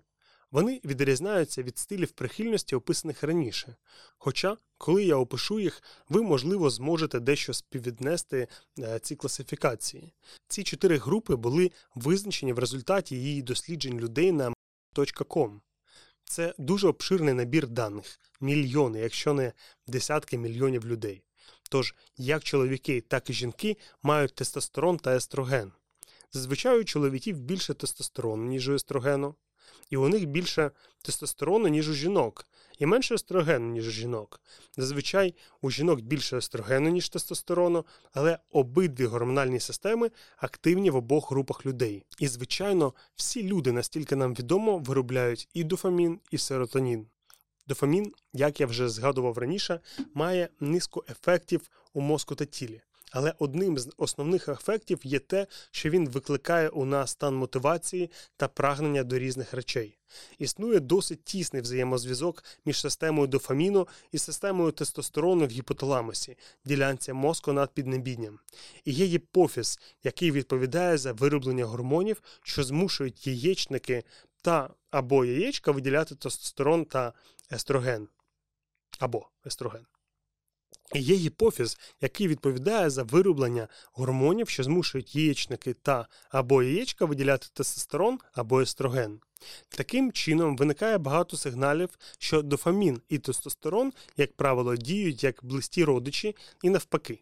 Серотонінова система, як правило, співпрацює з естрогеновою системою, щоб забезпечити певні фізіологічні функції та поведінку. Це не суворі чорно-білі категорії, але я думаю, що ці загальні теми зберігаються, коли ви дивитеся на дані про тварин і людей. Отже, доктор Фішер дозволила собі деякі вільності, і я б назвав це логічно, науково і нейробіологічно обґрунтованими вільностями. Вона класифікувала людей, які перебувають на сайтах знайомств, відповідно до того, що вони повідомляють про себе, і тип людей, з якими вони збігаються на тих сайтах знайомств, та створила чотири категорії. Одну з цих чотирьох категорій вона називає дофамінова, Тобто це люди з високим рівнем дофаміну. Це лише назва та не означає, що у них низький рівень чогось іншого. Люди з високим рівнем дофаміну, як правило, є тими, кого вчені називають а, шукачами гострих відчуттів, а психологи шукачами новизни, наприклад. Їм подобаються нові речі, спонтанність, вони схильність до авантюризму. Я думаю, що це значною мірою правда. Якщо ви подивитеся на стани, коли дофамін є суперфізіологічним, тобто його рівень перевищує норму, як, наприклад, у стані манії або коли люди вживають певні наркотики, вони дійсно на певний час підвищують енергетичну мотивацію та прагнення до новизни. Група, яку доктор Фішер називає серотоніновою групою, як правило, більш схильна до діяльності спокійного типу. Вони в середньому схильні до того, що їм подобаються правила, і вони дотримуються правил, вони схильні бути домосидами та таке інше. Ви можете уявити їх як стабільні типи, і вони дійсно люблять стабільність. Вони не дуже люблять спонтанність. Знову ж таки, в середньому. Потім вона створила дві інші категорії: тестостеронову, вочевидь, з високим рівнем тестостерону, це можуть бути чоловіки або жінки. Та категорію естрогену, де знову таки можуть бути як чоловіки, так і жінки. Отже, ми маємо дофамін, серотонін, тестостерон та естроген. Цікаво спостерігати за тим, як різні групи людей, які вона абсолютно точно може класифікувати на основі їхніх власних уподобань та певних видів взаємодії, об'єднуються в групи. Цікаво, як ці групи схильні об'єднуватися з людьми з тих самих або протилежних категорій. Дослідження доктора Фішер показують, що люди, які потрапляють у категорію шукачів, гострих відчуттів, новизни, спонтанності, яку вона називає категорією з високим вмістом дофаміну, мають тенденцію об'єднуватися, принаймні в короткостроковій перспективі з людьми, які також належать до цієї категорії. Це люди, які спонтанно вирушають у подорож, досліджують щось нове, новий ресторан чи інше. Вони, як правило, творчі та дослідницькі люди. Ця група в середньому схильно ходити на побачення, зустрічатися з партнерами і потенційно формувати довгострокові стосунки в межах категорії. Люди, яких вона віднесла до групи з високим рівнем серотоніну, схильні надавати значення е, стабільності, правилам, певним формам традиційної організації вдома і у відносинах. Ці люди також схильні обирати собі пару і формувати стабільні стосунки з людьми з тієї ж самої категорії. Люди з групи з високим рівнем тестостерону, як правило, дуже директивні. Вони знають, чого вони хочуть, і їм комфортно говорити іншим людям, чого вони хочуть. Це люди, які мають тенденцію бути трошки складними. Тобто з ними не обов'язково складно бути поруч, але вони мають тенденцію кидати виклик іншим людям, підштовхувати їх до того, щоб розширити їхні межі або заради стосунків, або просто в загальному. А люди, яких вони схильні підштовхувати, це люди, з якими вони в парі, тобто люди з високим рівнем естрогену. Люди з цієї категорії описували себе свої життєві рішення та вподобання як турботливі. Їм подобається, коли хтось інший приймає головні рішення, але не кожне рішення. Звичайно, їм подобається бути почутими, але ці два типи тестостероновий та естрогеновий мають тенденцію до поєднання. То чому ж ця класифікація і ці серед... середні показники досить цікаві, щоб донести їх до вас? Причина, чому вони цікаві для мене, в тому, що вони повертають нас до тем, які ми розглядали раніше, а саме вегетативна нервова система, чи має вона тенденцію бути зміщеною в бік настороженості чи в бік стабільної рівноваги, та чи обирають люди партнерів з більш-менш схожим на них вегетативним е, нервовими системами. Люди, яких вона назвала дофаміновою категорією, хто шукає гострих відчуттів, шукає новизни, здається, хочуть об'єднатися в пару одним з одним. Таким чином, у двох групах відбувається підбір за схожим вегетативним тонусом.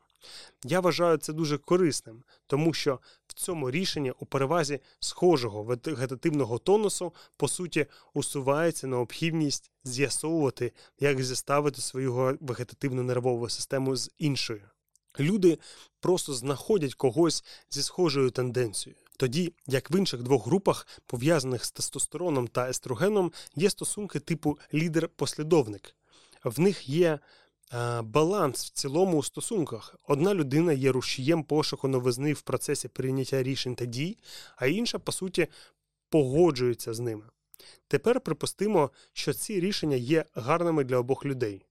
Я підкреслюю, хороші для обох людей, тому що одна з тем, на якій наголошує доктор Фішер, і яку я також хотів би підкреслити, полягає в тому, що не обов'язково, що люди об'єднувалися в пари саме відповідно до тих категорій, які я описав. Це дофамін з дофаміном, серотонін з серотоніном, тестостерон з естрогеном і так далі. Можна уявити, наприклад, що двоє людей, які прагнуть гострих відчуттів і новизни, можуть мати надзвичайно захопливі стосунки, але насправді це можуть бути стосунки, в яких немає фінансової стабільності або в яких відсутня базова стабільність. Можна уявити, наприклад, ситуацію, коли стосунки між двома людьми з високим рівнем серотоніну насправді були б нудними коли обом з них в якийсь момент стало б нудно, або коли б не вистачало б динамічної напруги, яка іноді необхідна для того, щоб підтримувати цей цикл бажання, любові та прихильності. Про це ми поговоримо трошки пізніше. Отже, справа тут не в тому, що ви обов'язково повинні об'єднуватися в пари відповідно до тих домовленостей, які я описав. Справа в тому, що в середньому саме так і відбувається. Завдяки визнанню того, що ці категорії існують, так само як і визнання того, що існують різні типи прихильності, ми можемо краще усвідомити, ким ми є і як ми схильні проявляти себе в романтичних прихильностях.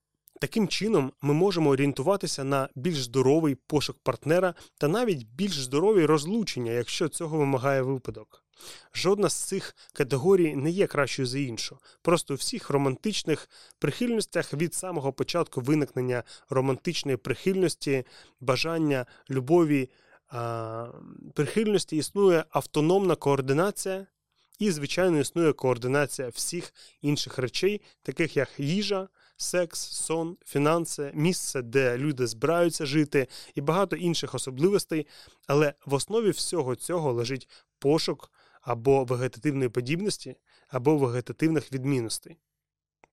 Я думаю, що розпізнавання може бути надзвичайно цінним у роздумах про інструменти для встановлення і підтримки стосунків. За допомогою технік, про які я говорив раніше, людина може отримати певний контроль над своєю вегетативною нервовою системою. Якщо ми можемо налаштувати свою вегетативну нервову систему так, щоб принаймні оцінити або відчути певну емпатію до того, що переживає інша людина, ми отримуємо справжню когнітивну емпатію. І цей епізод не про емпатію як таку, але ця тема з'являється знову і знову. І я думаю, варто згадати, що коли ви говорите з психологами, незалежно від того, чи є вони психоаналітиками, чи мають іншу освіту, ви побачите, що вони не говорять про емпатію як про загальний термін. Вони говорять про емоційну та когнітивну емпатію. А я сьогодні говорю про третю категорію, яка дуже сильно визначає динаміку стосунків, а саме про вегетативну емпатію. Я лікар, а не психолог, тому я люблю конкретні механізми і, на щастя, є дослідження, які були проведені нещодавно з використанням сучасних методів для вивчення нейронних е, механізмів романтичної прихильності. Я вже згадував про деякі дослідження візуалізації мозку, які були проведені за участю дитини та матері, буквально візуалізуючи активність нейронів у мозку, коли мати заспокоює дитину, і, як ви дізналися раніше, дитина також заспокоює матір. Це чудові дослідження. Подібні дослідження були проведені в романтичних парах. Ці пари або торкалися одне одного, або торкалися і цілувалися.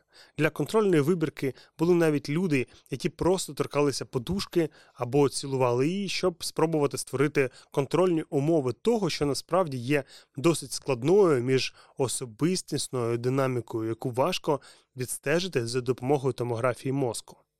Деякі інші дослідження, які були проведені нещодавно, включали електроенцефалограму. Це електричні записи, які робляться з неінвазивно шляхом розміщення електродів на зовнішній стороні шкіри голови.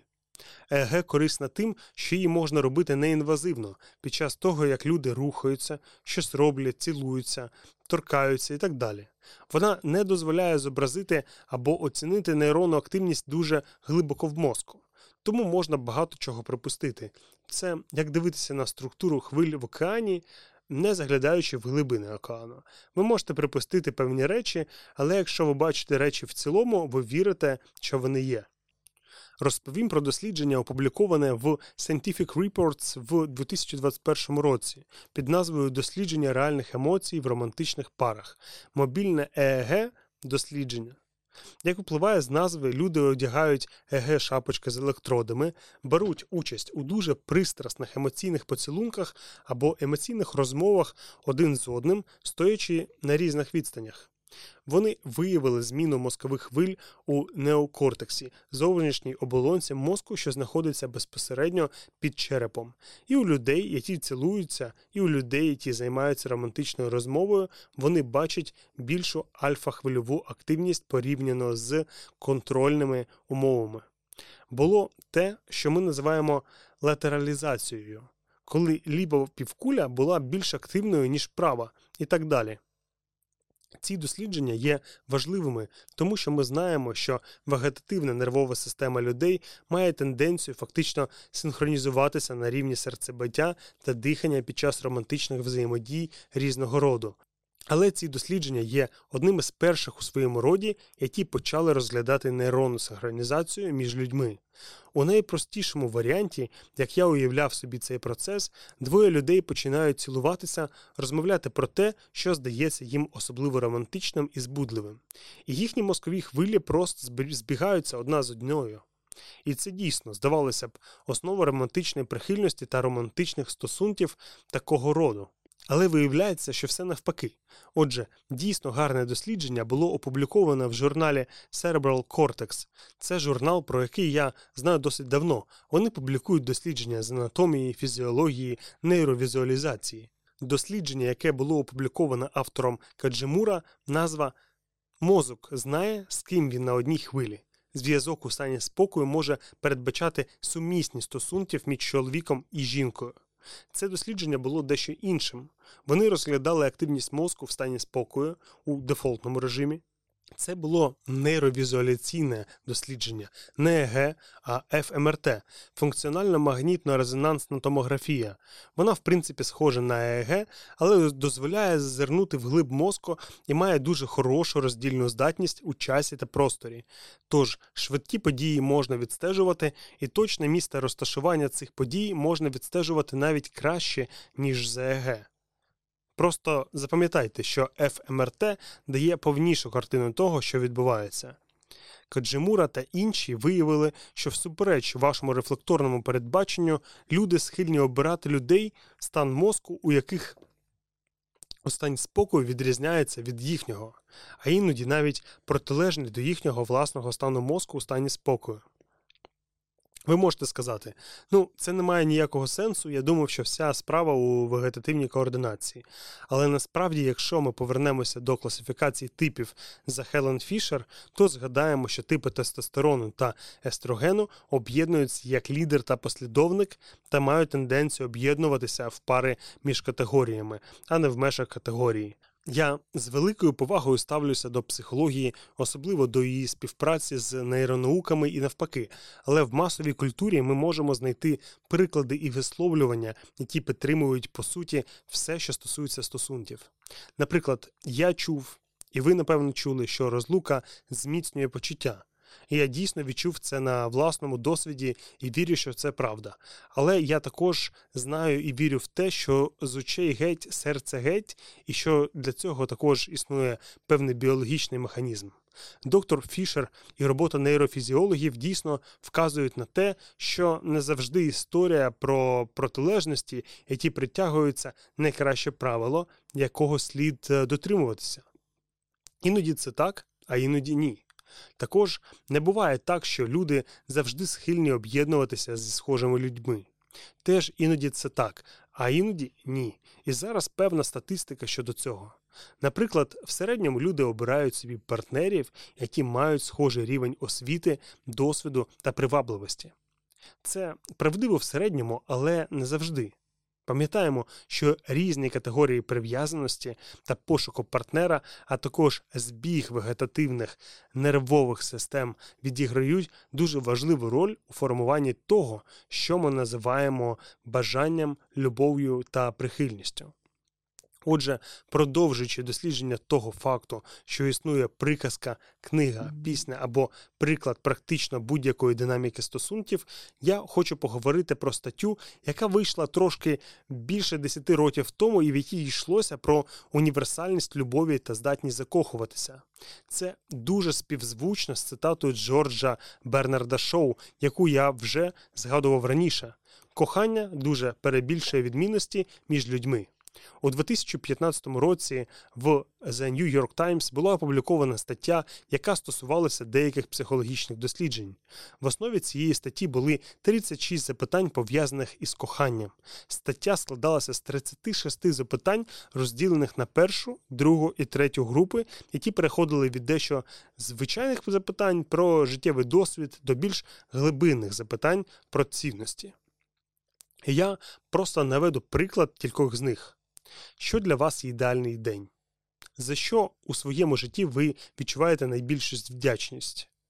Ось такі ну, стандартні анкетні питання. У другому блоці, який ваш найцінніший спогад? Який ваш найжахливіший спогад? Як бачите, вони трошки більше занурюються в особистий досвід та емоційну систему людини. І третій блок питання з 25 по 36 це наступні питання, що було найбільш незручним моментом у вашому житті. Коли ви востаннє плакали перед іншою людиною і наодинці з собою, що є чимось надто серйозним, щоб про це жартувати? Тож це проникає глибше в емоційну систему людини, і навіть питання на кшталт з усіх людей у вашій родині, чия смерть вас найбільше схвилювала би чому? Дуже важкі питання наприкінці. Причина, чому ця стаття отримала такий резонанс, і причина, чому я згадую про неї сьогодні, полягає в тому, що було зроблено заяву, яка, наче якби двоє людей пішли на побачення або просто сіли і поставили одне на одному ці запитання, і кожен відповів би на них, а інший уважно б слухав. Наприкінці зустрічі вони б, скоріш за все, закохалися. Це здається смішно, і все ж люди, які проходять через цю вправу, повідомляють, що відчувають себе так, ніби вони знають іншу людину досить добре і відчувають певний рівень прихильності або навіть любові і бажання до неї. Люди повідомляють, що не передбачали цього, поки не пройшли через цей процес. То що ж відбувається в цьому обміні питаннями і відповідями на більш емоційному і глибокому рівні? Я думаю, що під час цього обміну люди створюють ілюзорну історію про те, що природа обміну є відображенням якоїсь глибшої прихильності, навіть якщо люди просто обмінюються словами та не торкаються один одного фізично під час опитування. Вони просто обмінюються наративами. Але ми знаємо, виходячи з недавніх досліджень, як вже говорив про це в епізоді, коли люди слухають один і той же наратив, їх серцебиття має тенденцію синхронізуватися або принаймні слідувати дуже схожому шаблону, навіть якщо вони не знаходяться в одній кімнаті, коли слухають даний наратив. У цьому ж випадку, коли стоять обличчям до одного і слухають розповіді один одного, безумовно, у них виникають вегетативні реакції.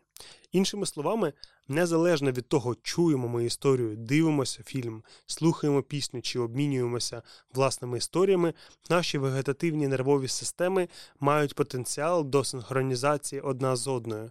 Тому мене не дивує, що люди закохуються після того, як відповідають на ці запитання одне одному. У нас немає фізіологічних чи томографічних досліджень, які б підтвердили те, що я збираюся сказати. Але розумне тлумачення полягає в тому, що це викликає певну вегетативну синхронізацію. Тож спробуйте е, це на побаченні. Є гіпотеза, що це може бути корисно для існуючих пар, навіть якщо вони вже знають відповіді на деякі з цих запитань. І це мене теж не дивує. Я думаю, що вегетативна координація присутня під час шлюбної поведінки, вона присутня під час спільного сприйняття зовнішнього світу, фільмів, концертів, спостереження за дітьми і так далі.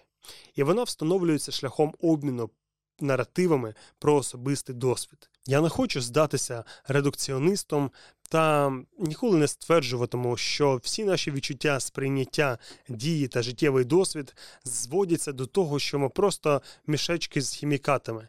І все ж, переглядаючи психологічну літературу про розвиток прихильності, а також про те, що створює і руйнує ці прихильності, мені багато стало зрозуміло.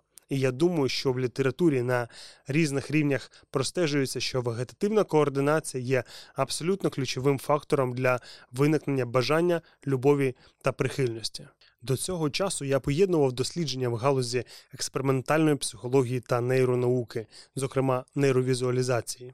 Але якщо ви повернетесь до самого початку епізоду, коли я говорив про те, як запахи, гормони і навіть протизаплідні засоби можуть впливати на оцінку привабливості інших людей, то зрозумієте, що за всім цим стоїть глибший рівень, який полягає в тому, що наша біологія, яка знаходиться під нашим свідомим розумінням, формує те, як ми обираємо, інтерпретуємо і поводимо себе з романтичними партнерами. Це неможливо переоцінити. Як би ми не хотіли створити опис від кори головного мозку і нашого розуміння речей, в романтичних стосунках завжди існує глибший шар, в якому наша підсвідома обробка спонукає нас вважати конкретну людину особливо привабливою. Я б сказав, що одним з найбільш захоплюючих і дійсно таємничих аспектів бажання любові і прихильності є ці підсвідомі процеси, ті речі, які ми називаємо хімією. Люди можуть сказати, що чийсь запах їх просто п'янить, або що чийсь запах їх абсолютно відштовхує, і вони не знають чому. Аромат чийогось дихання в деяких випадках може бути дуже збудливим для когось, і вірити чи ні, ми можемо відчувати смак дихання один одного. Насправді наші рецептори смаку та нюху беруть участь у скоординованій дії, таким чином, що ми не можемо відокремити смак і запах на якомусь рівні.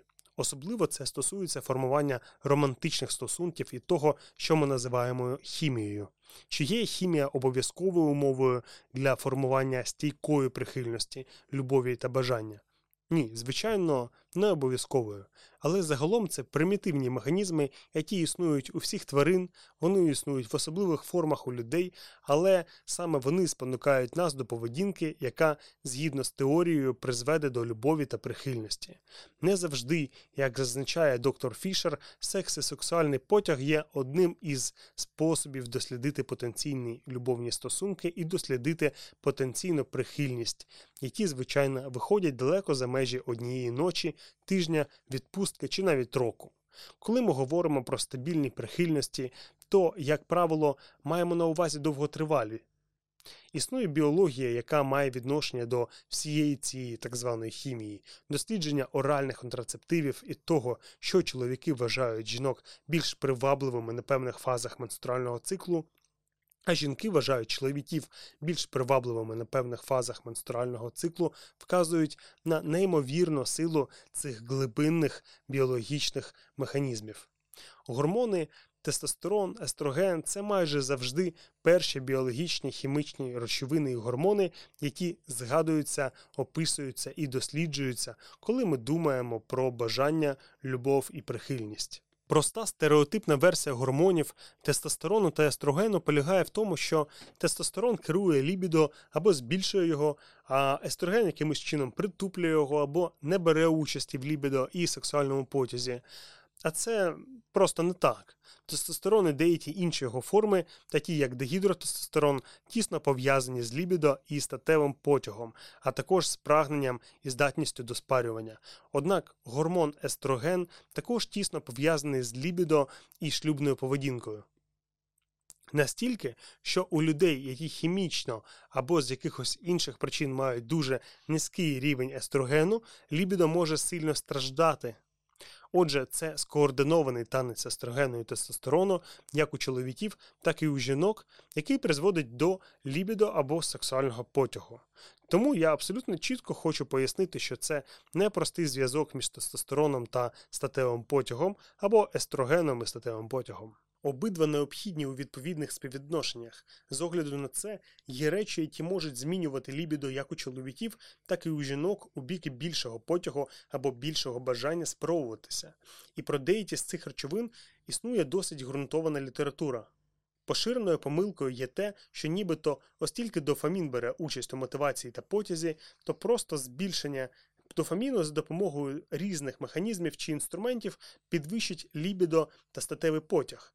І це також не так. Це правда, що для підвищення лібідо потрібен певний рівень дофаміну або його збільшення. Однак через зв'язок дофаміну з вегетативною нервовою системою, а також через те, що вегетативна нервова система настільки тісно пов'язана з сексуальною активністю, виходить, якщо люди перенапружують свою дофамінову систему, вони перебуватимуть у стані збудження, який буде достатньо високим, щоб шукати і хотіти сексуальної активності.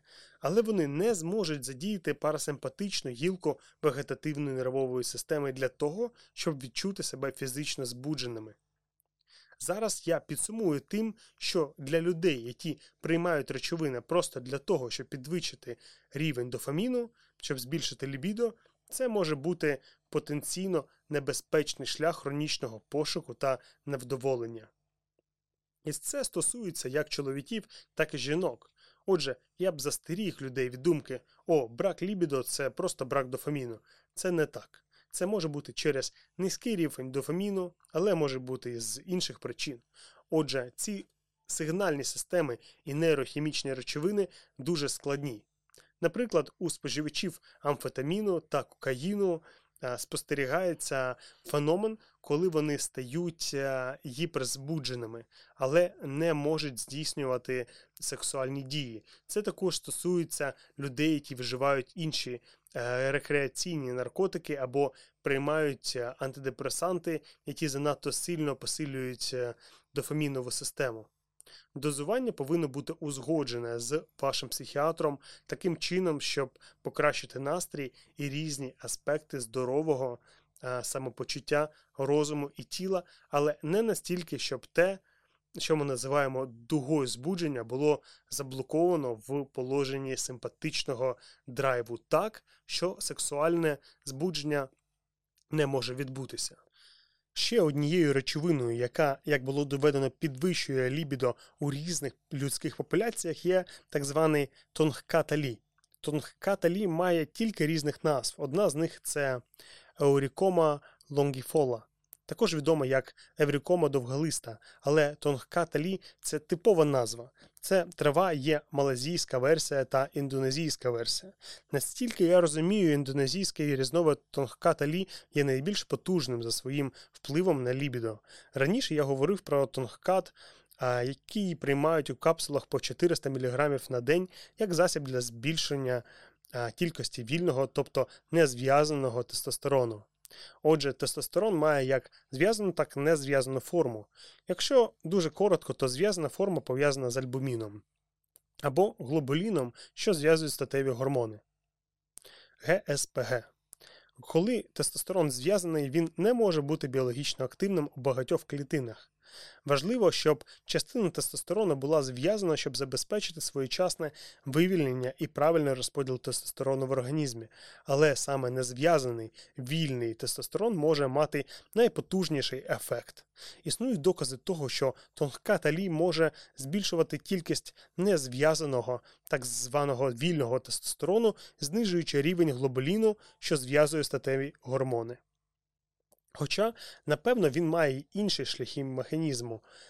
Тим Тим не менш, є деякі дані про те, що тонка талі підвищує лібідо. До прикладу, одна конкретна стаття прізвища першого автора Ісмаїл. Вона була опублікована в журналі Доказова, комплементарна та альтернатива медицина у 2012 році. Повідомляється про значне підвищення лібідо та сексуальної функції. Тим не менш, багато людей, чоловіків і жінок, яких я знаю, приймають тонка талі, і здається, він їм добре допомагає. Питання завжди виникає під час обговорення добавок, чи потрібно приймати їх циклічно. Єдиний спосіб визначити це зробити аналіз крові, контролювати печінкові ферменти, рівень гормонів тощо. Тому я просто не можу сказати, потрібно чи не потрібно їх приймати циклічно. Зазвичай тонка талі та мака приймають не циклічно, настільки мені відомо. Але знову ж таки, вам дійсно потрібно проконсультуватися з вашим лікарем, якщо ви збираєтеся почати приймати будь-яку з цих речей. І ви, безумовно, повинні робити все можливе, щоб контролювати свої аналізи крові, а також суб'єктивно оцінювати, чи працюють вони для вас, чи безпечні вони для вас і так далі.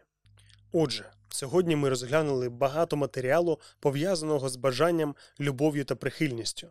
І все ж я визнаю, що це не вичерпує всього обширного ландшафту психології та біології любові. Тим не менш, я сподіваюся, що ви знайшли цю інформацію цікавою і дієвою для ваших нинішніх або майбутніх стосунків. Дякую, що приєдналися до сьогоднішньої розмови про бажання, любов і прихильність. І останнє, але не менш важливе, дякую за ваш інтерес до науки. Підписуйтесь на канал. До нових зустрічей!